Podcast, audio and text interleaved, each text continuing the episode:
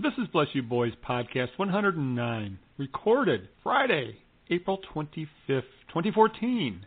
The bullpen is a dumpster fire. Thanks for listening and enjoy. Two for the price of one for the Tigers.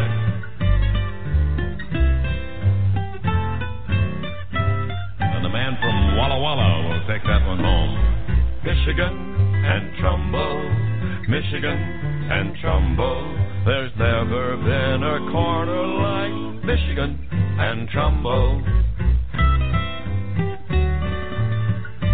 And he stood there like the house by the side of the road and watched it go by.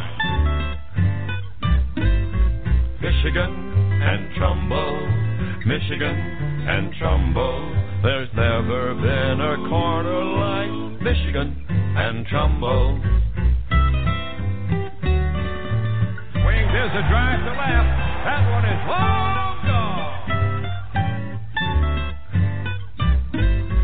Michigan and Trumbull, Michigan and Trumbull. There's never been a corner like Michigan and Trumbull. Ha ha ha. That'll get him out of the old ballpark. Swing! Get him in! One more Tiger party. Watch it fly!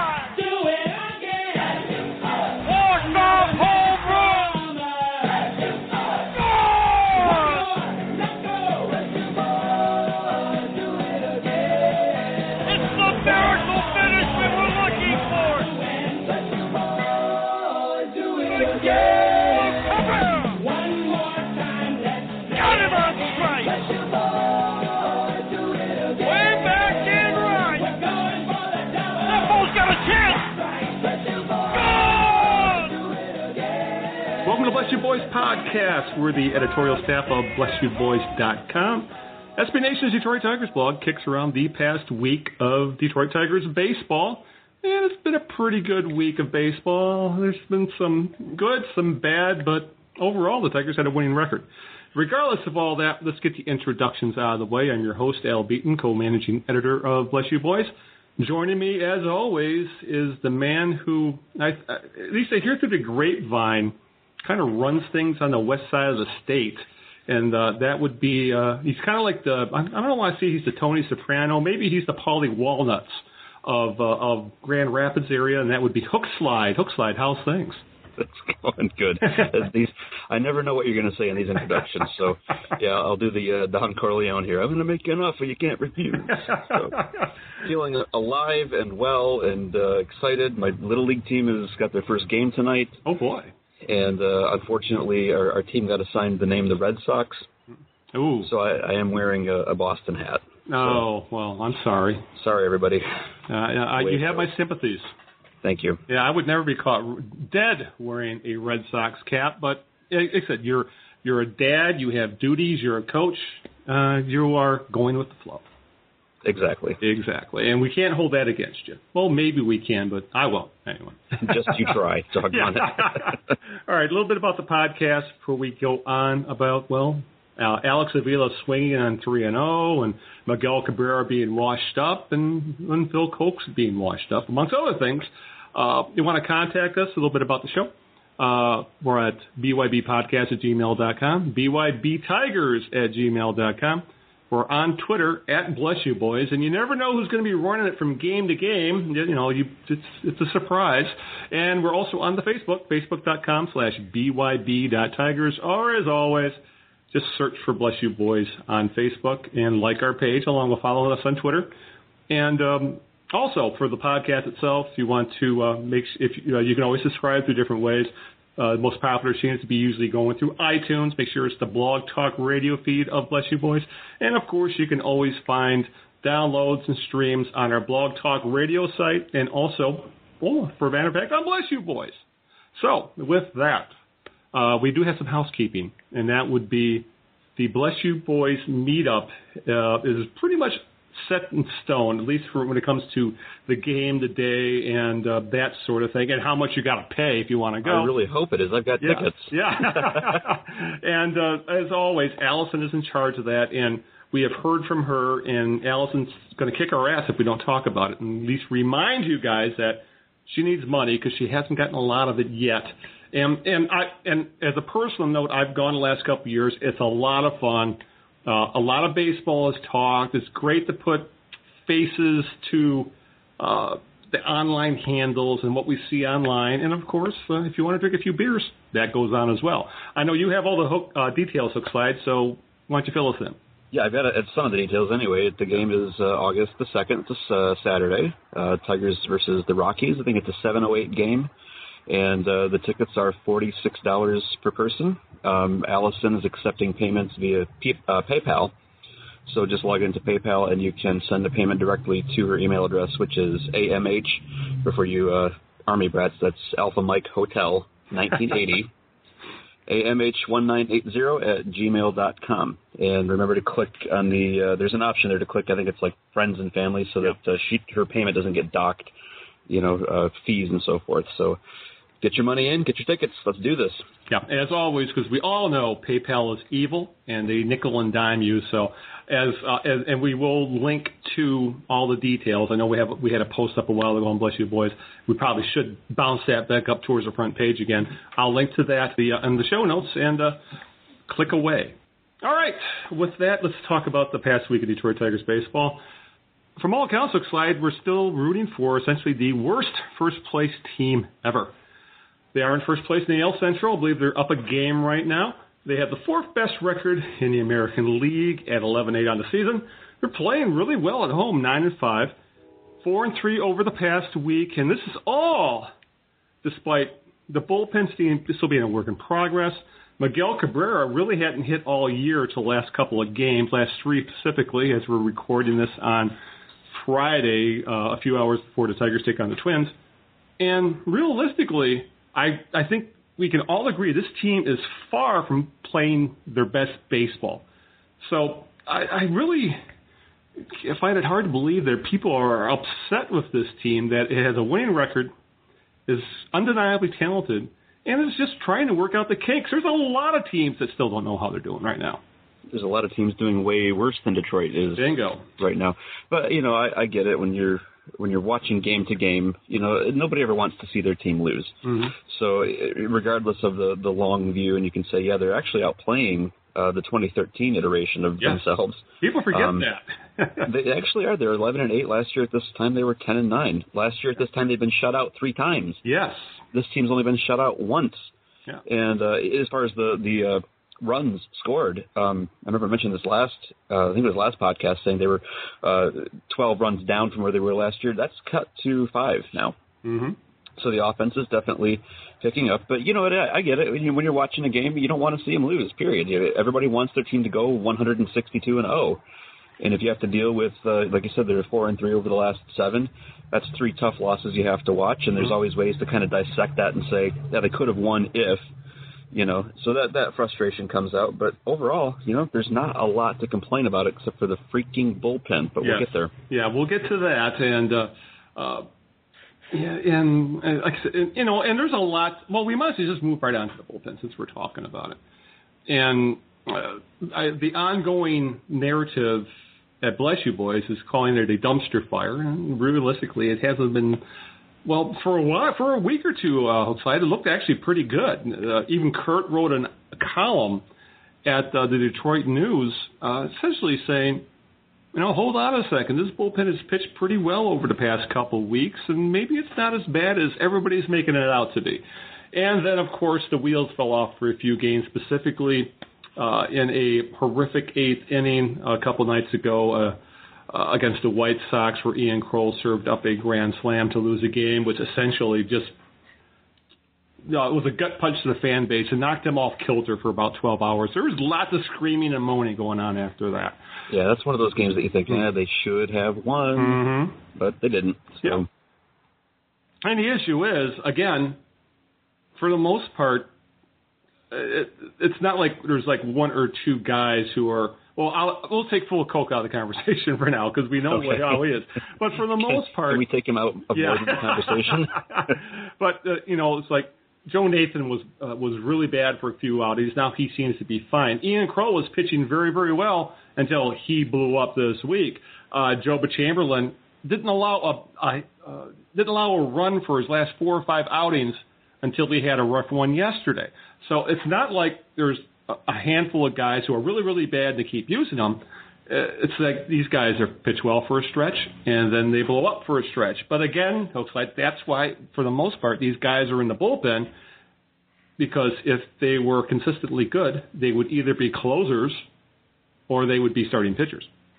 Yeah, and somehow other teams are able to pull this off. Like I've said before, I know there are, um, you know, certain teams that you go, they have a good bullpen. You don't want to Mhm. get to the bullpen Right. if you're the, you know, the Royals or the A's or whoever it might be.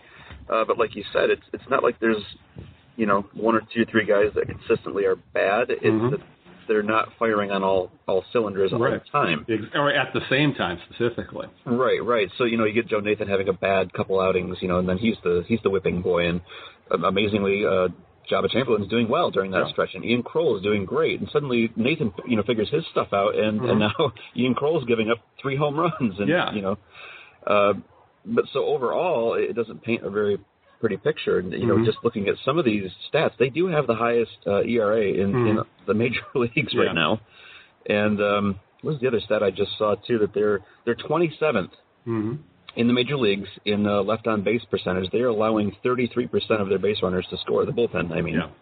So you, you know that's that's not great. Mhm. Um, dumpster fire might be a little extreme, but it's Mhm. it's always a crapshoot. It seems you know no matter who they're bringing out. Evan Reed was doing well, and then suddenly he had a problem the other Yeah. night. yeah, exactly. He was throwing bullets. I mean, he was hitting high 90s, throwing strikes, looked dominant, and then he walks the bases loaded for Ian Krol. So go figure. Uh, there's there's two guys in particular that I'm looking at. Ian Krol is one of them. yeah.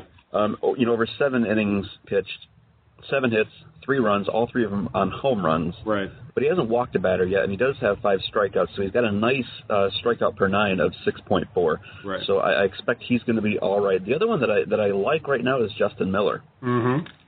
Four and two thirds innings, only two hits, no runs, No no, runs. walks, three strikeouts. Mhm. Um, he's got a 5.8 K per nine ratio.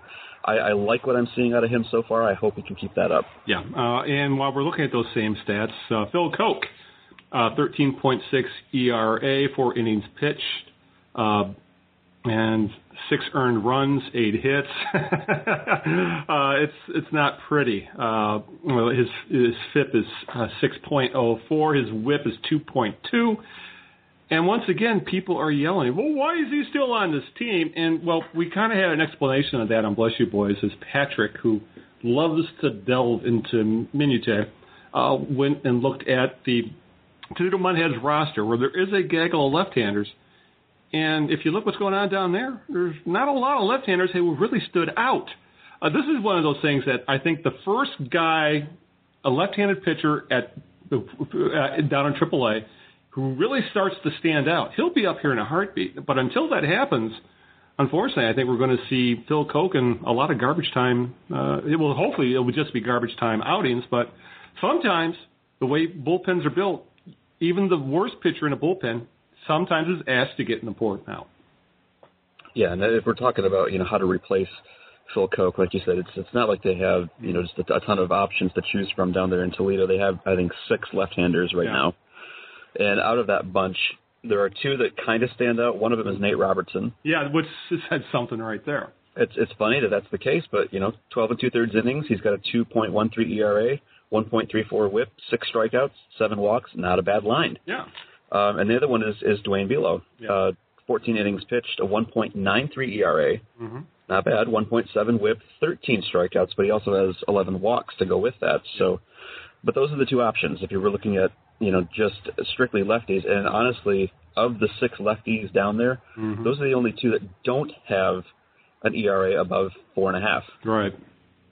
And they both have their own issues as well. Because, well, obviously Robertson is trying to recreate himself, essentially a junk baller, and well, we've seen numerous times with Below that he's been called up. and- Well, he's I, I've lost track many times Below has pitched for the Tigers, and he's proven to be at this point below average at best. But you never know with left-handers. That's why left-handers continually uh, get chances over and over because you never know when one's going to blow up. You know, as they've always said, you know, Mama, grow up your your kids to be left-handed because they'll always have a job pitching. So, Right. yeah, you know, so there's yeah, there's hope down there. You know, it would be cool to see Nate Robertson come up. I mean, I would not mind seeing the return of Gum Time to go back to 2006. But we thought the same thing when uh, the Tigers may have caught fire in a bottle when they brought back uh, uh, Jeremy Bonderman, and he looked good for a couple outings, and then it was, you know, he's no longer with the team, obviously. So. Uh, that's uh, and you, you got to take that into consideration. Bonderman looked good for a while too at AAA, and then when he got called up, and then he turned back into a pumpkin. So that I'm sure that's what the, one of the Tigers' fear is. They're they're really I'm sure hoping that what it'll be one of the younger arms who will step up. They don't want to call up Nate Robertson if they don't have to. No, and like I've said before, if, even if they could find a, a right-hander who can get Mhm. lefties out, then you don't necessarily have to have a left-handed Yeah. specialist to replace Coke. Mhm. You just have to not have Coke. Right. I mean, I, I'm, at this point, I'm a right-hander myself, Mhm. but I think I could probably get batters out better throwing left-handed yeah. than what Phil Coke is doing right now. Yeah, you yeah, you'd be a talk about a junk baller. I, yeah, Ethos pitches all the way, but I tell you what, man, I wouldn't give up any walks. but uh, again, uh, this bullpen, yes, it has issues, but there is some talent there. And right now, I'm feeling pretty good about uh, Joba Chamberlain. Obviously, Joe Nathan is Joe Nathan. Albuquerque, the guy's got electric stuff. If he's throwing strikes or he's got guys who are fishing after that slider, he's electric. But you know, you just don't know from game to game with him.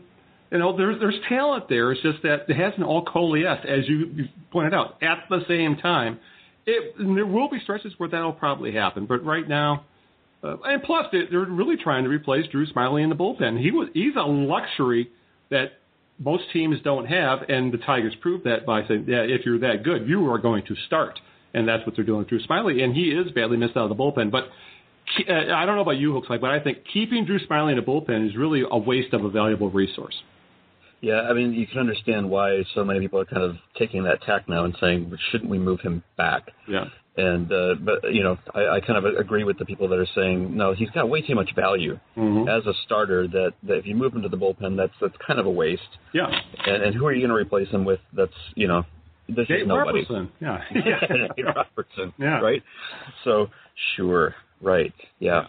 Let's just uh, let's bring up all of our best relievers and let them pitch, including Drew Smyly in the bullpen. We'll just have bullpen day every fifth every fifth game. Yeah, you know, and, that, and there has been experiments like that, and they almost always fail for for a reason because bullpen pitchers are bullpen pitchers for a reason. You know, Can't, so. can't imagine why that would fail. yeah, no kidding. All right, uh, speaking of failing, uh, Miguel Cabrera was failing quite badly, and he was actually being called out, amazingly enough, in the local media. And I was shocked one day to hear uh, a few days ago. This is actually right before Cabrera started to hit again. I shouldn't say again, just started to hit.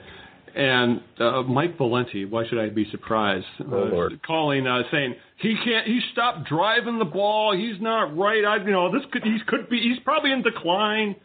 And of course, though, in the right when all this really came to a head, over the past three games, Miguel Cabrera is hitting 462, slugging uh, 769, and he has a 1.23 OPS uh, with a home run and six RBI. And he still doesn't look quite right, but he's starting to get the the barrel of the bat on the ball. Uh, this is Yeah. uh, this is one again. Uh, uh, just for me, going on a real quick rant is one of these things where uh, there's so much media now, the newspapers, sports talk, radio, online, that the people need to generate so much content. They start saying stupid things, and I think in this case, worrying about Miguel Cabrera is stupid.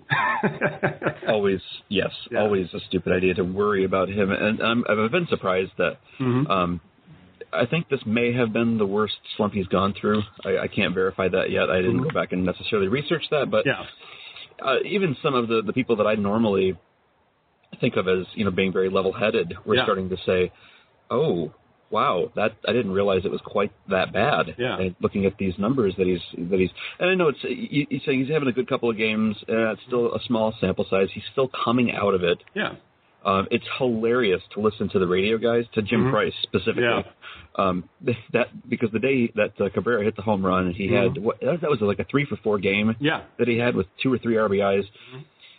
The whole game, Jim Price is going, ah, the big man's back. Yeah. He's de- he's out of it now. You can see he's got Mhm. that swing back. And okay, so the next day, Cabrera's back to kind of you know Mm-hmm. hacking at some pitches that he shouldn't, and Jim Price is right back to saying uh, he's not really back yet. Yeah. He's just, he's, like it's all or nothing, man. He's he's either the best in the world or he's slumping. So just it, this will even out.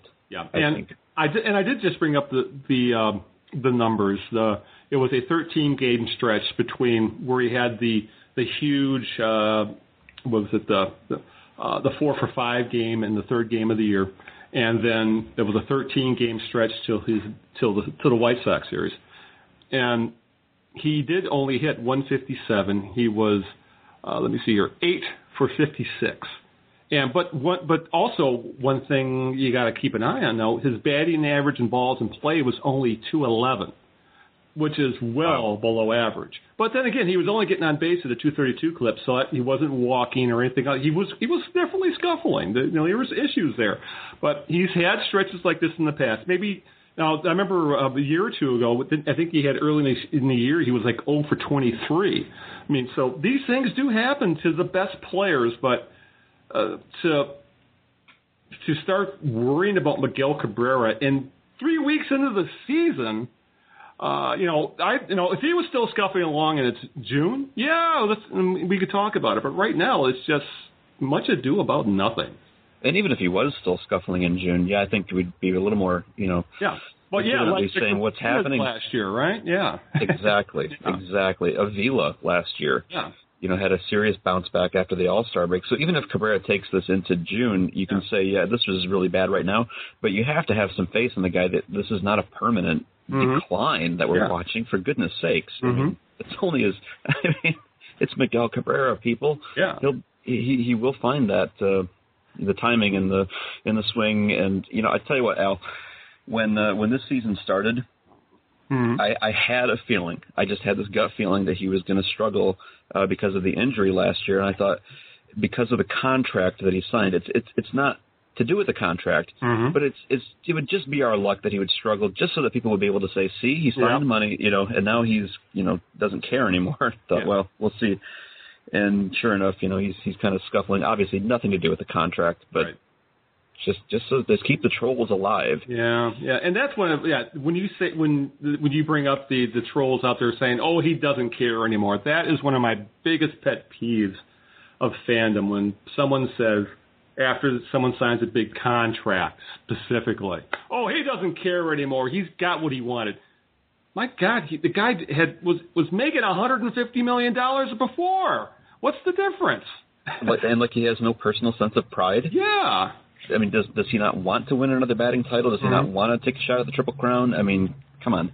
And surprisingly enough, when I was listening to uh, Caputo yeah in, in 50 the other night, and no there's of- another yeah there's another pair for you no kidding surprisingly enough, uh, it was Caputo who said it. yeah Who, who brought it up and, and said, no, he was making a ton of money before he signed this contract. yeah So, hey, all right, you know, if it takes Caputo to be the voice of reason, then No you must be really off base. Yes, exa- yeah, and trust us, these guys know uh, where they they stand in history, and he and Cabrera realizes that if he continues on the pace he is, and he is going to. Uh, for decades upon decades after he retires, be put up there in the same uh, area as uh, Ted Williams and Hank Aaron, Babe Ruth. He's got those kind of numbers. He realizes that. So uh, I don't think he's going to pull a. Um, uh, um, you know, he, he's he's he's going to hit. And, and let's just move on from this because we'll just start just uh, uh, continuing to diss uh, sports talk radios. So, Which is always a fun which thing. is always a fun thing to do, but uh, But like you said, he's going to age as well as any of those other Yeah, guys. I mean, look at look. When's the last time Hank Aaron struck out? yeah. It's been years, man. So don't worry about Miggy. Great point. All right, um, let's move on to well, uh, let's talk about another old guy. Ano- well, I would say another old guy. Cabrera's only 31. Uh, Torii Hunter is getting old. He's 39. You know, and and here I am calling him old when I've got well Uh. about 15 years, well more than 15 years on him. Let's just say that. uh, but in an interview this past week, uh, speaking with Ken Rosenthal of Fox Sports, Hunter admitted he thinks he has two to three years left if he wants to play. Uh, he did, he didn't put into uh, you, know, he kind of laid a timeline. He didn't commit to go, yes, I am going to play another couple years, but the odds are looking pretty good uh, that he thinks he still has a couple years left in him at least. And at 39, uh, I really don't see why he couldn't, just because, well, you look at a guy like Bobby Abreu, who's pretty much half the player he once was and less than half the player Torii Hunter is now is uh, still gainfully employed by a Major League Baseball team. You know, if you can call the Mets a Major League Baseball team. yeah. Uh, but, but there was a market for him. So you know there is going to be a market for Torii Hunter, who's uh, going to be a free agent at the end of this year. The question is, will it be as a Detroit Tiger? And also, I guess the second question is, what's the salary going to be? Because right now he's still being paid quite quite well. He's uh, making 14 million this year second year of a deal that was uh, worth 26. And he definitely made uh, his money. He made his money's worth last year. He had a very good year. Hell, he won a Silver Slugger. No one saw that one coming. But the signs are there that know, old Father Time is catching up with uh, with Torii. Uh, his defense is. I think if you say he's a below average defender now, I think you're being generous. I mean, we've we've seen that a few times this week. Uh, and he is slumping again. You know, he he's really become a very, very, very streaky hitter. Uh, no, he started off the season with a bang. Right now, people are screaming about Alex Avila, who we'll get to in a little bit, saying he shouldn't have swung. Yet, if you look at the numbers, Torii Hunter is hitting worse than Alex Avila over the past couple of weeks. So, uh, you know, Torii Hunter, I'm, I, I, you know, if you watching him on the field, watching him after games, and watching him on social media, he's very active there he does not look like a guy who's going to retire. The question Right. is, Hook Slide, do you think the Tigers bring him back? If if they do bring him back, it's got to be at a much reduced rate. Yeah, I, I think the chances are good that that he ends up uh, will, will end up coming back with Detroit. Um, I think they would be willing to keep him, like you said, maybe for a reduced rate. But uh, you know, he actually addressed that issue. If it wasn't last year, it was maybe when they first signed him. Yeah. Uh, basically saying, "Look, I made my money. Yeah. I'm in this because I won a world championship." And he signed with Detroit specifically because he thought that gave him the best shot Yeah. at finally getting the world championship. So I think, I suspect, he would be willing to to take a reduced pay rate. He's not looking to make you know Mhm. J- Jacoby Ellsbury money. Yeah. He does want another shot at that at that world championship. So uh, that all hinges on how this season you know ends up in October. If they end up winning the World Series this year, please. Mhm. Um, then maybe you know uh, it's it's a little more up in the air. If they don't end up winning the series this year, uh, possibly I think maybe he, he comes back. Yeah. Yeah, it's uh, the, and it's something you got to factor into uh, into this is that the Tigers aren't exactly loaded with corner outfield prospects either. Um, you know that's why you know JD Martinez gets called up and he looks like the next coming because the Tigers haven't had much of the way of any kind of um, corner outfield prospect. I mean they called up Tyler Collins. You know he had him come up at, uh, with the with the big club at spring training and he really didn't show anything. He didn't look like a guy who was ready. So uh, you know, and the guys at AAA, uh, well, uh, you know, they're at AAA for a reason. You know, they've they're they've been considered kind of 4A players, and and I think anybody the Tigers series considers a possible corner outfield candidate is at least a couple years out. Uh, so, yeah, I, I, I agree with you that we may see more. We may we may see Torii Hunter here for another year or two, but I have a Yeah. feeling at this point it's going to be year to year, and at at least a, a contract that's cut under half of what it was right what it is right now. Yeah, uh, honestly, Al, I'm not quite ready myself to to write him off defensively. Mm-hmm. I, I know we can say he's you know below average right now, but um, I, I do wonder you know how much of that is really age and how much of that is just that it's still kind of early in the season. Mm-hmm. Because there have been some some obvious mistakes in terms of well he dropped a routine fly ball. Yeah, Well, what, what more gets me is the I think he still thinks he's the Torii Hunter of ten years ago because we're seeing when he does make mistakes, they're more of the very aggressive, bad throw type where he misses cutoff mans and things like that. Right, and I think that's the kind of thing that that he could probably adjust to. Yeah. um, like I said, if he tries to overextend himself, maybe it doesn't quite work out. You know, he doesn't have the speed that he used to. Um, but you know, in terms of this, the more routine, you know, he dropped that fly ball, or you know, things like that. Mhm. That that's not because of age. I think some of that's just shaking off the rust, Mhm. you know, of the off season. I think if he can make the adjustment to say, well, I'm going to play within my means, Yeah. you know, then uh, I think there's still hope for him to be at least an average defender. Yeah, yeah. If he's an average defender, he he still has value. Um, well, he's more than making up, at least so far with, on this deal, that he's more made up with for his defensive deficiencies with what he's done with the play at the bat. And so if he continues like that, I mean, I'm not expecting uh, him to have the same year he did uh, last year. I mean, if he could, that'd be awesome. But to expect a 39 year old Torii Hunter to, you know, uh, you know, hit 304 or you know with an 800 OPS. I mean, that's great for you know. So, you know, Torii Hunter is what he is at this point, and I guess we all do also have to factor in the slide is that he really does seem to be a locker room leader on this team and a team with uh, a new manager at the helm and and, and kind of and a little bit of transition. Uh, you know, a veteran like him in the locker room is always a good thing. Right. It may, it may not necessarily show itself in the stat sheets, but Mhm. I think there there is something to be said for having a guy like him to rally the troops and, and be even a mentor, you know, to some and, of the younger take players. the heat. You know, And he, and he does. You know, he's very professional about that and saying, I could have done better here or there. That's my fault, you know. Mm-hmm. So, uh, you know, check back with me, you know, in, in a few months and we'll see how that defensive thing works out. But I'm not terribly worried about that, honestly. yes. Uh, uh, but, uh, yeah, this is a team that actually, you know, won divisions with Brennan Boesch playing right field. So. Say it ain't so. yeah. All right. Uh, well, speaking of corner outfielders, I did bring him up. J.D. Martinez uh, has looked. He's only played in a couple of games so far. He was called up when Luke Buchanan was placed on the DL with um, an elbow issue, an inflamed elbow, and he's gotten into the lineup and has actually played pretty darn well so far. He's hit the ball hard. He's only hitting 250, but it's, again, it's only two games. But the signs are there. He looks like a pro ball player. He looks like a big league player.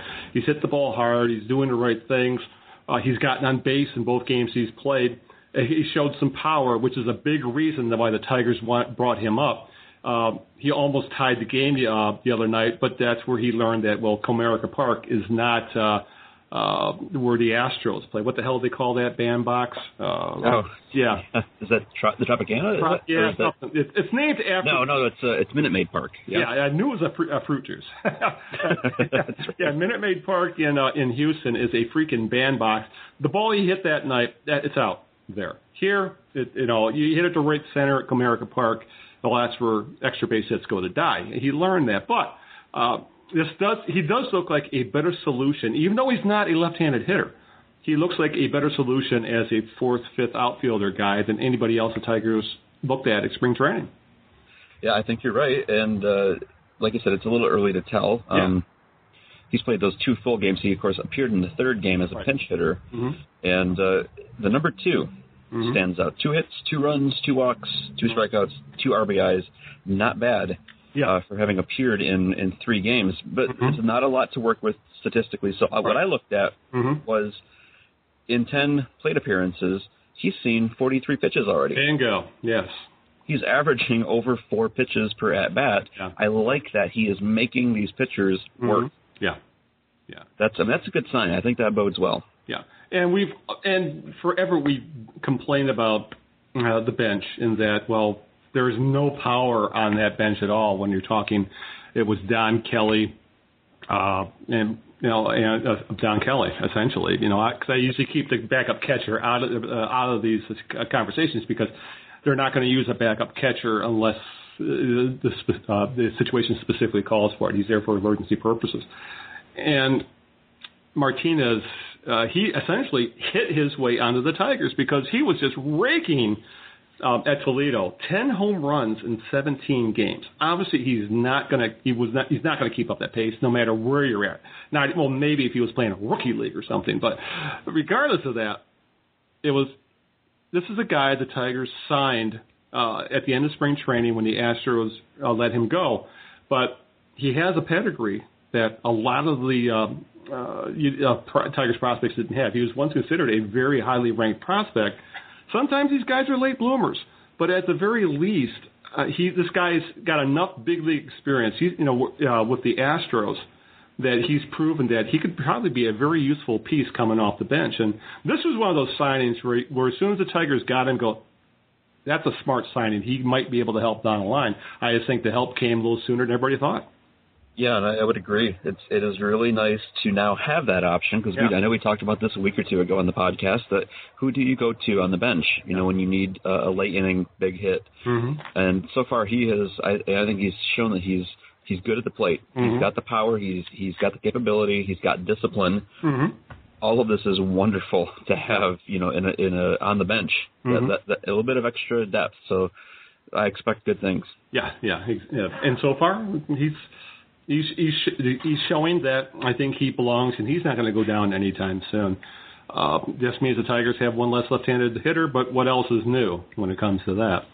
Uh, a couple more things before we start kind of putting a bow on this con uh, on this um podcast. Uh, maybe we, you know I didn't put it in the show notes, but we probably should touch on Danny Worth a little bit.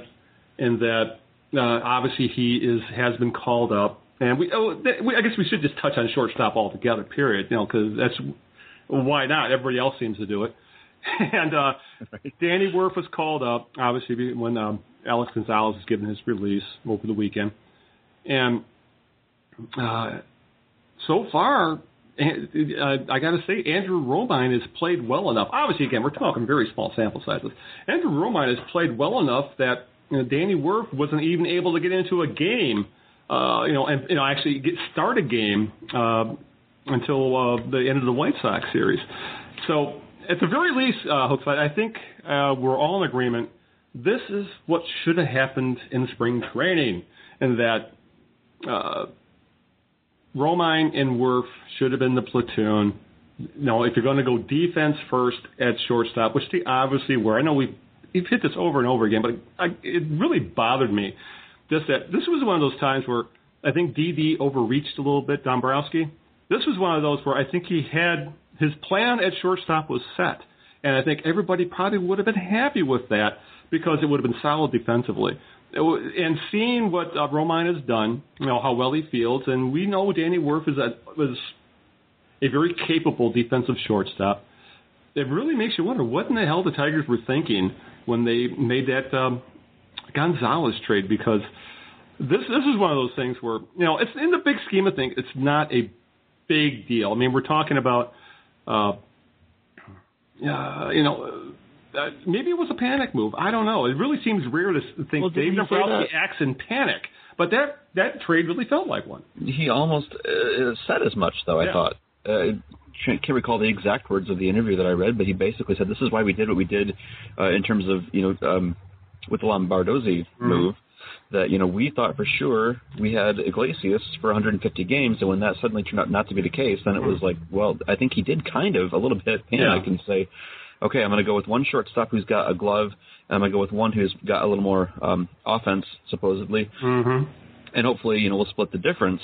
And I don't know because it seems like I also read somewhere that uh, Gonzalez came recommended by Omar Vizquel. Yeah, exactly. I find a little strange, but Yeah. who knows? Maybe, uh, yeah, I, not necessarily a full-on panic move, but maybe an ill-advised move in a situation where they needed something fast. Yeah. And this is one of those things where we'll never know the true machinations, what happened behind the scenes when it comes to this. We don't know if uh, if Mike Ilitch wanted something done. We don't know if uh, Brad Ausmus came to uh, Dave Dombrowski and said, I don't like what things are looking at shortstop. We just don't know, and we'll never know. And that's not how the Tigers work. But uh, I don't know about you, but I'm, I'm feeling okay with shortstop the way it is right now. Uh, but you do have to wonder. I mean, it's still thrown out there that J.D. Drew will be signed, but I think people are forgetting in this one, uh, Slide, is that I'm sure the Tigers aren't the only team that's going to be looking for a shortstop. So, uh, in the end, it really the Tigers made us say, screw it, we'll roll with these guys, especially if they're playing well defensively. Uh, when June rolls around, and they'll say, you know, you know, paying uh, who knows, and plus, who knows how much JD, I mean JD Drew, Stephen Drew is There going go. to want. God forbid we don't want JD Drew, uh, uh, but Stephen Drew is going to want. I mean, don't forget Scott Boras is his agent. You know, he'll probably he's going to he would ransom the Tigers. You know he would. Uh, the Tigers came calling after the amateur draft. So Yeah, I tell you what, you know, short of having to put like an actual bucket Yeah. and a shortstop, and that's Yeah. your only option. There's to me, there is no point in going out and paying, uh, you know, anything really, Yeah. anything for a Stephen Drew who's essentially going to play for half a year. Yep. Because this is not a long term thing we're trying to fill. We just need Mhm. to get through the rest of this season. Exactly. And like you said, uh, Andrew Romine seems to be filling the bill quite nicely in terms of defense. I Mhm. don't expect his offense to, to last necessarily, but that's okay. Yeah. And so between him and Worth, I don't really see the point in going out there to get, you know, just like I said, sign somebody for a full year's price, uh, you know, half a year's service. Yeah, bingo. So I, I think at this point, hopefully, we can just put the shortstop stuff to rest at least for a few months, maybe, and uh, we'll just let Romine and Worth do their thing. And like I said, I'm perfectly cromulent with Romine uh, as the uh, as the primary shortstop because we know he's not going to hit. You know, now if they get uh, a 650 OPS out of this guy, they're probably doing really, really well. But as long as he feels the position well and he's showing all the signs that he can, and then let's roll. That's fine by me. Yeah, let him do his thing with the glove. He's shown some good range and a good arm. If he happens to hit, you know, decently, just average, you know, even a little below average, that's that's icing to me. Yeah, yeah. And, and there's enough talent on this roster to overcome uh, iffy production out of shortstops. And that obviously was the plan all along. So, plan's just there, just with different players. All right, uh, let's move on to Dan Dickerson because uh, he became a hero in the eyes of, uh, if he's not already, he became the eye of, a hero in the eyes of many when he took ESPN's Jim Bowden to school. Uh, article on ESPN Insider. And again, this kind of goes to the these guys are asked to create so much content throughout a season that they start saying ridiculous things. Well, and he wrote uh, really kind of a silly, especially for this time of season, a, uh silly post uh, with ranking the top big game pitchers, even though we're in April. And he had Justin Verlander at the bottom of that top 10 list, you know, pretty, you know, and this is all despite Verlander over, you know, over the past couple of years has been a huge big game pitcher. But the list was ridiculous in that it included some who have never thrown an important pitch in their lives, specifically Jose Fernandez, who was a damn good young pitcher, but he's never thrown a pitch of any kind of uh, division or playoff implication. You know, he's with the Marlins for Christ's sake. So it's interesting, and you caught this because yeah, I missed this because I wasn't on Twitter at the time, but you caught this and jumped all over it. That Dickerson said this had been brewing inside him for a few days and took to Twitter and he shot down Bowden's argument in the best way possible by using facts, stats, and advanced metrics, and it was awesome. And you know the best thing about it is that he did it on Twitter. Yeah. This is the the cool thing because you know Twitter has for those who don't use Twitter, Mm-hmm. um, for each post that you make, you only get 140 characters. Yeah. I don't know anybody other than Dan Dickerson who gets so much information into such a small amount of space. Mm-hmm. And so he releases like three or four uh, tweets, you know, just basically summing up a ton of stats. He went for win probability added, Yeah. and that was the best. It was so awesome because, I, like I said in the in the post, when's the last time you heard a, a you know MLB broadcaster cite that stat? Yeah. So that was just kind of a it was a cool moment to see, you know, someone like Dan Dickerson who's a professional broadcaster who obviously knows his stuff, just kind of rattle off these facts and and kind of set Bowden straight. So it was just a kind of a proud moment, you know, for Mhm. Tigers fans, I think. Yeah, and it's really cool to have a, a a mainstream radio broadcaster who knows advanced metrics and can appreciate advanced metrics, and he does it in a way, you know, because he does bring them up occasionally on his broadcast. Dickerson brings them up in a way that makes them accessible to the masses at large. Because even I'll agree that sabermetrics can be very, very well. It's like when I took economics in college. It can be very dry reading at times for people, and especially for a sec- certain segment of the fan base. And the way Dickerson did it, he just sort of, you know, it's it was just great to see. But uh, you know, I do, you know, Bowden's a clown at times anyway. I mean, there's a reason why yeah. he's no longer working in Major League Baseball because he, you know, he did some shady crap. But uh, ESPN asked these guys to come up with stuff to say every day, and you say stupid stuff when you do that. But they do also deserve to be called out because you got to believe when Bowden is making this list, Bowden, whatever the hell his name is, when you throw Jose Fernandez on a list of big game pitchers, you got to either be stupid or you go, yeah, I'm trolling. totally trolling. Like you said, I mean, he's not. He's a great pitcher. Don't get me wrong, but he's not appeared in a in a postseason game yet, and that was kind of one of the. I thought one of the criteria. You know, we're talking about big game pitchers. yeah. Uh, Yeah, like not what you think he'll do in a big game. What has he done in a big game? There's two different. There's a big difference there. Yeah. So Yeah. I think the moral of the story is if you are on Twitter and are not following Dan Dickerson, Yes. you should be because he does this exact same thing after every game. You'll get a string of like five or six uh, really really cool factual, Mhm. statistically heavy posts that he kind of sums up the games, and that's that's always cool. And uh, honestly, this year, Al, Mhm. I, I there- what have we got? 19 games under the you know, Mhm. under the seasonal belt right now, and I Yeah. think I've maybe watched two of them on the television Yeah. all the rest of them, I'm I'm like glued to uh, Dan and Jim, just because, like you said, all throughout the broadcast, Dan will constantly be, you know, citing these just juicy stats. hmm Always relevant, always easy to understand. He's uh, boy, he's good stuff. Yeah, and then obviously, if, if you're of the other bent, you always have Jim Price, who will uh, talk about the art of pitching and and colorful things like blue darts and yellow hammers. it's, everything is the art of pitching. Yes. Everything. And it's and it's a great place. You know, beautiful place nice they got area. there. Yes, it's nice. Nice there. area. Yes. All right. Um, sorry to drag football into your baseball hook slide, but we really should touch on this because uh, one, it just kind of shows when big league sports pull a power play, the only people who lose are usually the fans. And I'm really curious to see how this is all going to come out because I'm I'm really rooting for Major League Baseball in this case. Um, and it comes down to uh, Monday night, September 8th, is going to be a two cluster in downtown Detroit thanks to the NFL.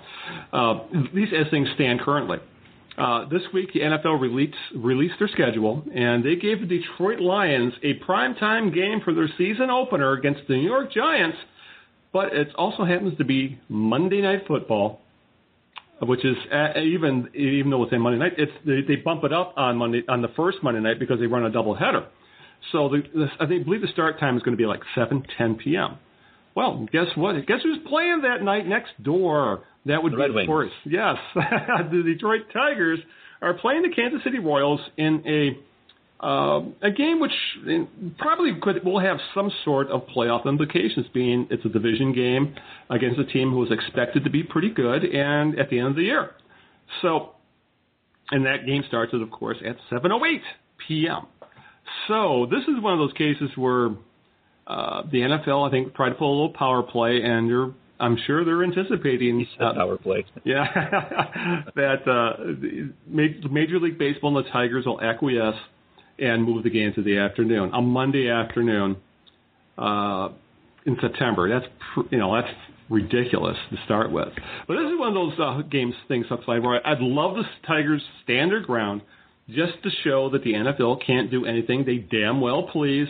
And it's going to be very, very easy to make the NFL the bad guys in this.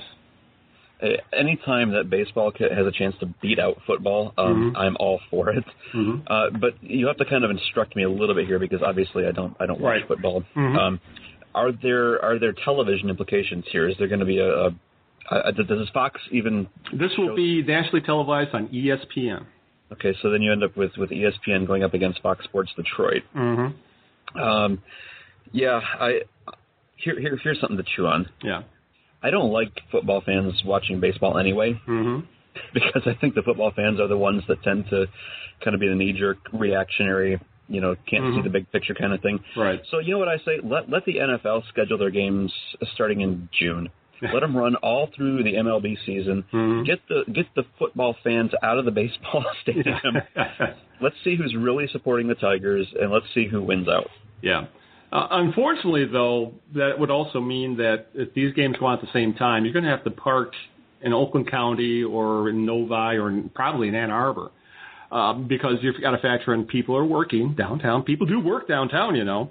And then you have the fan. Uh, you'll have a sold out Ford Field, which holds about 65,000, and you'll have more than likely a sold out or close to sold out Comerica Park, which holds about 40,000. So I don't know where the hell they're going to put all these people. No, I'm sure the bar t- bar owners are probably going, yeah, Oh, absolutely. yeah, And now you're going to get me onto one of my side pet projects that I don't tell anybody about because see, I've been lobbying for a while now that I think they should move the Tigers baseball over to the west side. Yeah. I think we need to build a stadium here in the, the greater Grand Rapids area. Ah, oh, Because a, a big I- league team out there. Absolutely, we've got the Whitecaps already, Mhm. um, but I know it's it's a franchise thing. It's Detroit. It's never going to happen. But I, you know, I dream about it some days. I think the greater Grand Rapids area is a lot nicer than Detroit. Unfortunately, it's you Mhm. know, it, it's sad what's happened to Detroit. Um, hmm but uh, that, yeah, that's just a pipe dream. That's never going to happen. But so here's to the um, MLB defeating the NFL on that September 8th day. Yeah, and it's happened before. The NFL tried something like this last year, where they had this. Uh, well, when they released their schedule last year, it showed that they had to. They made a change in that they were. How it usually works is that uh, I believe uh, the team that wins the Super Bowl gets a, the first game of the year, and it's usually on a Thursday night game, nationally televised. But in this case, it, was- it was um, the Orioles were at home at the same time. Orioles said, "We're not moving our game," so it ended up that the Ravens had to start on the road, and NFL Ravens fans had a shit fit. But and this is another one of those cases where, you know, MLB and the major MLB was in the right here, and they really, you know, like, once again, uh, when large corporations, billion, billion, billions and billions of dollars coming in for both MLB and uh, the NFL. When they butt heads, the loser is almost always going to be the fan. And this is one of those cases where either Tigers fans are going to get screwed because uh, what had been a night game is going to be then moved to the middle of the workday, Yeah. or everybody's going to get screwed because you're going to have a hundred thousand plus showing up downtown Detroit when there's parking for less than probably a, a quarter of that. So We're talking about yeah. the Lions for crying Yes. out loud. Yes. I mean, for all the griping and complaining I hear from football fans about how awful the Lions are every single season, Mhm. why is this even a contest? Make them move the game. I mean, this that's got to wreak havoc with with ticket sales. People that that get tickets for the Tigers game saying Mm-hmm. Yeah. they're going to lose a lot of. You know, I had tickets for the 7 p.m. game. I can't make it to the one o'clock game. Yeah, bingo, exactly. Especially that late in the year. I, I love Patrick's suggestion when we were talking about this on our internal uh, email list. You know, because the Tigers do have to make up a game, a home game with the Royals. He said the Tigers should just make a doubleheader, a twilight doubleheader. Right.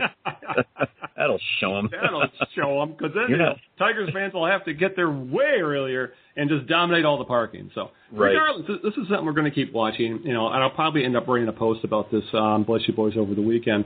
Haven't had a chance to get to it yet, but uh, this is going to be uh, worth watching because right now nothing's nothing's come of it. But uh, I'm just curious to see how this ends up playing out, and if it just stays as it is, I would suggest if you're going to those games, get there Sunday night. You're going to have to. All right. Uh, one more topic before we wrap up this podcast. As I usually do, I kind of save a national story for the end of it. And that would be, well, Pine Tar has come to the fore again. And not Yay. George Brett. Uh, not, he's not involved in this in any way. This one is uh, Michael Pineda of the Yankees. The Yankees starter was suspended 10 games because he's really, really bad at camouflaging his cheating, essentially. Uh, as Major League Baseball calls it, he was suspended for possessing a foreign substance on his person in Wednesday night's game against the Boston Red Sox. Well, in other words, uh, Pineda put pine tar on his neck, and then was it was easily caught by uh, ESPN cameras, the Red Sox players, and of course the umpires as well, because they're not all blind. And this was just one of those hilarious things where you know uh, Pineda w- couldn't throw a strike in the first inning, comes out in the second, and has masterful command. And yet again, it was it was one of those things where if if you all you had to do was look at the guy, and he had this huge smear of some sort of substance on his neck. This was one of those things where you got to wonder that well, this guy sure isn't a uh, rocket scientist to say the very least. It wasn't the first time. Yeah, yeah, exactly. His his previous outing, there Yeah. were pictures all over Twitter, close-ups of Yeah. this goop all over his hands that he was pitching with, and uh, you know they didn't say anything then. I think the second time around it was maybe just a little too much to handle. Yeah. but hey, how can they call that a foreign substance? Yeah. You can't prove that that stuff wasn't made in the USA. oh, that's that's awful. Uh, I know. I apologize for nothing. Well, I, I well, hell, when when this broke on uh, Twitter that night, I made a joke saying, "Well, was George Brett involved in charging the mound?" So maybe you know, Pine Tar can get kind of sticky and get all over the place. But It's a sticky regardless of- situation. situation. But regardless of all that, you know what? There was. I want to say it was Buster Olney yeah, that made the comment on Twitter, and I absolutely agreed. Um, you said basically at this point in our history of the game, they need to just go ahead and approve, if not pine tar, then some other substance. Yeah. Uh, you know, as far as I understand it, it's not like you know lopping Vaseline on the ball so you get extra Right. spin, and Mhm. it's it's purely so that you can get a better grip on the ball, right, which. I mean, MLB allows for that, right? That's why they have a rosin bag. yeah, Yeah. So unless you you think replay takes a long time, man, if the pitchers have to go back and grab the rosin bag between every pitch, yeah.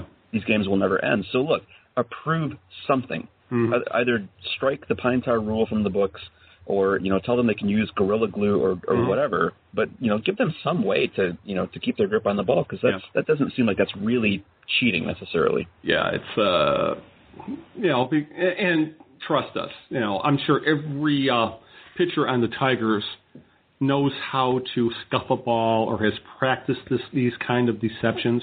Uh, you know, it's it's a part of big league pitching is you know Yeah. making the best out of what you're given, and you know, there's a reason why uh, you know you'll see uh, uh, Alex Avila manhandle a ball.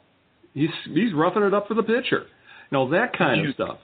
Did you happen to see? I want to say it was John Farrell. Um, his comments on that, I thought that was very enlightening. That he basically said, in so many words, we know people are doing this, and they've been doing it for a long time. Pitchers hide the pine tar in their hats, or under their belts, or in the glove, and he basically was saying, just don't make it so obvious. Yeah, We're fine with you doing it, but if you're gonna, you know, leave it on your freaking neck, Yeah. then you really Mhm. have to say something. So, look, if everybody's okay with it, then make it okay. yeah, yeah, exactly. And uh, and I wrote, a, I just caught an article today on the uh, the very underrated uh, USA Today site, Sports on Earth, and and and Dirk Hayhurst, uh, who is a, a former, um, essentially a journeyman pitcher. He, he spent a he had a, a few years in big league baseball and a lot of years in minor league baseball. He's a very very good writer, uh, which is actually now he's out of baseball how he makes his living. He wrote a very interesting article on uh, the well, it's titled "The Right Scuff." And he says if you really want to make a ball do something, it, it's really, really hard to learn how to uh, have things like Vaseline make a ball do what you want to do. He says scuffing the ball, on the other hand, you would not. It's you know, all you got to do if you wanted to a ball to break in one direction, you just scuff the ball on the opposite side, and it, it you know, it, and obviously there's a science to this, and also, but this is one of those things where uh, we don't hear talked about a lot, but I'm sure every team does it. Every team has pitchers who do this. Hell, I wouldn't be surprised if Justin Verlander does it. That occasionally they will take advantage of a scuffed ball to get ball to do things that doesn't normally do. So Yeah, yeah, this is. But I think you nailed it with the uh, with the quote saying, "We know they do it. Just don't be so damn uh, stupidly obvious about it." And I think that's really the story here is that Pineda was an idiot.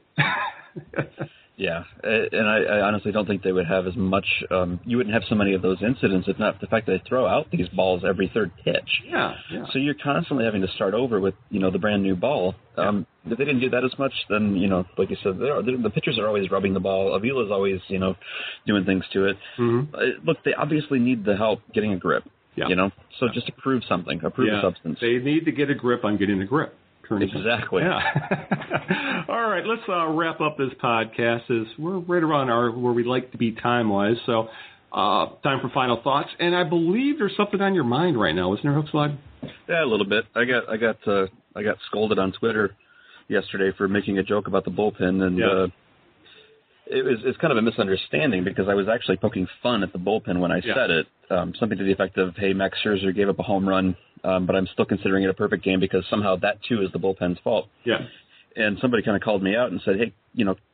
You got no right to pick on us fans who who rightly understand that there is a problem in the bullpen, Mhm. and this discussion evolved from that to you know basically saying you guys pick on on fans way too much for overreacting, especially on the podcast. Yeah.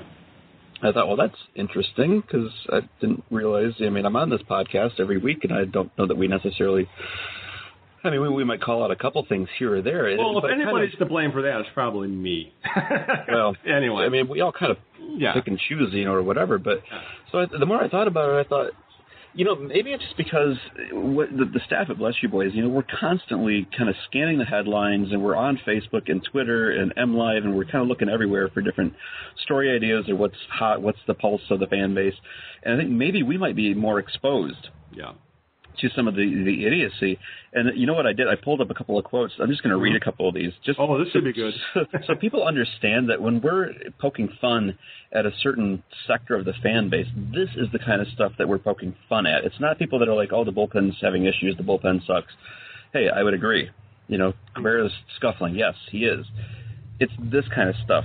Um, and I quote: "This team sucks because Dombrowski kept all the good old boys and released the talent." Ah, right, okay. If you people can't see Avila is running on his family name, then you deserve a losing team. Uh huh. Mhm. Okay. Okay. The only reason Avila got the green light to swing on that 3-0 pitch was because his dad told Ausmus, "Give him the green light, or else." Uh, the nepotism line, right? Yeah, right. I've got a guy here saying that uh, Avila's not even a good catcher. I would rather see Holaday catching Mm-hmm. and Avila playing backup. The Tigers should package Scherzer and Avila for a big hitter like Adam Dunn. and uh, Avila isn't a good enough hitter to inside out a pitch and go the opposite way. And that that quote comes from a day after he went uh, like three for four with two doubles, and both of those were like opposite field hits. Yeah. So yeah, when we're when we're poking fun at, at a certain sector of the fan base, this is the kind of idiocy that we're that we're talking about Yeah. and that's you know it's it's not uh, like I said last last week. It, it's not a matter of saying, hey, we're smarter, you know, so we're going to pick on people that don't know the stats or whatever. It's for me, it's no, I'll I'll, I'll rip on you if you're constantly negative Mm-hmm. In your in your ignorance. You know, Yeah. fine, be ignorant, but be positive about it. Yeah. You know, tell me that the tell me the Tigers are going to sweep the division by 20 games. Mhm. I don't think so. I think that's ignorant. But hey, I'm not going to pick on you for being you know positive. But when you're saying stupid stuff like Mhm. you know package Scherzer and Avila for Adam Dunn, Yeah. okay, Yeah, and uh, one thing, uh, we'll just you know we'll go on this for- for a second. Part of my final thoughts as well, because we really haven't touched on the 3-0 pitch, is um, our Twitter account, uh, the Bless You Boys account, specifically during games. Uh, we try to be entertaining and funny.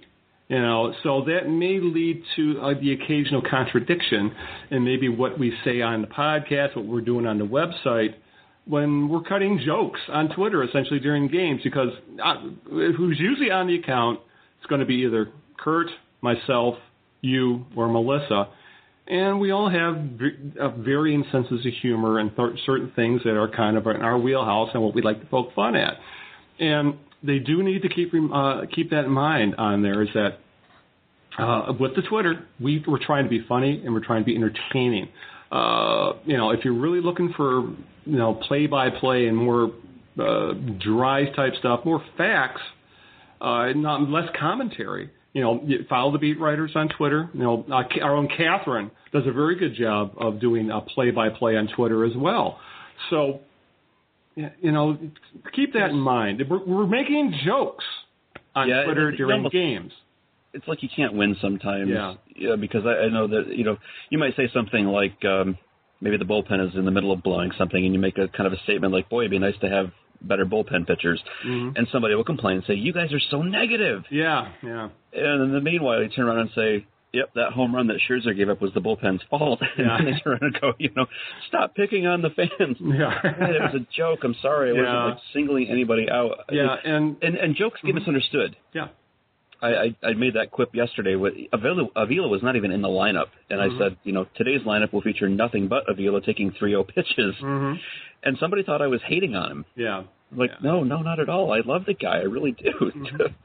yeah. oh, and, can't and, win. You know, we're all fairly visible on Twitter, and you know, Phil Coke's brain went on a rant on our on our um, website today over the what the reaction of fans uh, after the 3-0 fiasco. Uh, Right. You know, essentially saying this is a good team, enjoy it. Uh, you know, which, which is one of Kurt's uh, mantras when it comes to following baseball. But you know, we're pretty much we're all in agreement that uh, bless you boys. It was the right Yeah. call. Alex Avila was given a fat pitch. He hit the crap out of it. It just happened to be at the first baseman. And, all, and so you, can, you can say that, oh, that makes it a bad call because he didn't get a hit. No, it does not make it a bad call. It just makes it a good call that just didn't work out. Like when you play pocket queens and you get sucked out anyway. That's a great that's a great analogy. has happened to me twice Yeah. in the past two years. Yeah. But let me touch on this too, because you just said you know we're all in agreement here, and that was part of this this gentleman's complaint too. Is he said, "Hey, you're picking on us fans, you know, for thinking the bullpen is bad, and the only reason you're doing that is because Kurt wrote an article, Oh yeah, that's the other one. Yeah. and uh, I I would want to point that out right right. I want to kill that rumor right now." That this is not a good old boys network, you know, where we just sort of fall in lockstep with each other. We disagree all the time. I disagreed with what Kurt wrote, hmm you know, and um, he has, you know, he'll say he was. it didn't turn out well for him to have written that. Yeah, they they don't see what we discuss internally, and we do uh, disagree on things. You know, we try to Absolutely. be, you know keep a joint front for the most part with Bless You Boys, but you there will be Well, I mean- disagreements on this team, how this team is run, and how how players perform, and how they should be used. Yeah, that's, that's part of being a baseball united, fan. a united front in the sense that we've got each other's backs. Yeah, yeah. You know, it, but you look at look at any game thread and you'll find you know Patrick and Rob arguing Yeah. with each other, Especially or Patrick, he loves arguing. That's right, or me and or, or me and Rob have gone at it a couple times on those Mm-hmm. Yeah. game threads. I mean, so yeah, we disagree all the time. It's not Yeah. like, whoops, Kurt wrote the article, so now we all must defend the bullpen and Yeah. you know head in the sand. No, it Yeah, doesn't work that way. exactly. Yeah, it's uh, and and uh, and I heard from Kurt, who told uh, who messaged me said, "Let's never speak of that article again." and that will be uh, Kurt admitting he's wrong. yeah, yeah, and just- we should address that. Um, Kurt's not on the podcast and probably won't be for a while. Um, he's taking care of some uh, of some personal stuff, so he's kind of uh, he stepped back from the podcast, and uh, for the most part, it's probably going to be Hook Slide and I. So um, we just want to let you know that, that there's a you know Kurt. We haven't kicked Kurt off the podcast. You know he's when he's ready to come back, he will be greeted with open arms, and then we'll throw that column in his face. but uh, Kurt uh, Kurt needs to take care of some things, so people are letting him take care of things. And when he's ready to come back, he'll be back on the podcast. And uh, where he can always end the podcast with a snarky comment. So we miss that. We miss Kurt, but he will be back. I am looking forward to when Kirk can uh, rejoin us. Yes. That's that's all I'm going to say about that. I There miss you the go. guy. Yeah. All right. So with that, since now we got the Avila stuff out of the way, we can wrap up the podcast. So, um, where can they find you online, uh, Hookline? Uh, you know, if you if you want to be offended, I guess. Yeah. Apparently, you can find me on Twitter at HookSlideBYB, Indeed. or occasionally running the uh, Bless Your Boys Twitter account for the Yeah, day. Yeah, For while. and, yeah, exactly. Uh, also, I'll be running the Bless You Boys account at Bless You Boys, and of course, I'm uh, Big Al BYB on Twitter. And even though the most recent tweets have been about the Red Wings, oh man, I don't even want to talk about them losing the playoff game because whenever the Red Wings lose, that makes for an unhappy girlfriend because she loves her Red Wings. Oh. oh, but regardless of all that, uh, that's where you can find us. Of course, as always, you can find us pretty much every day, writing about whatever comes to our mind on blessyouboys.com. Again, find us on Twitter, find us on Facebook, and of course, find us on this podcast. And also be on the lookout for the uh, the Knee Jerks podcast. I do with another contributor with uh, Bless You Boys, Greg where we talk about everything Detroit sports. If you want to hear our thoughts about the Red Wings, well, be on the lookout for, for that podcast probably Sunday or Monday because we are definitely going to talk about it there. So, with that, let's wrap it up, Hook Slide. So, until this time next week, we're hopefully uh, the worst first place team in baseball, or remain the worst first place team in baseball. This is Al Beaton saying good afternoon and good luck along with Hook Slide. Uh, and just for tonight, let's go Red Sox. and that's the last time you'll ever hear Let's Go Red Sox on the Bless You Boys podcast.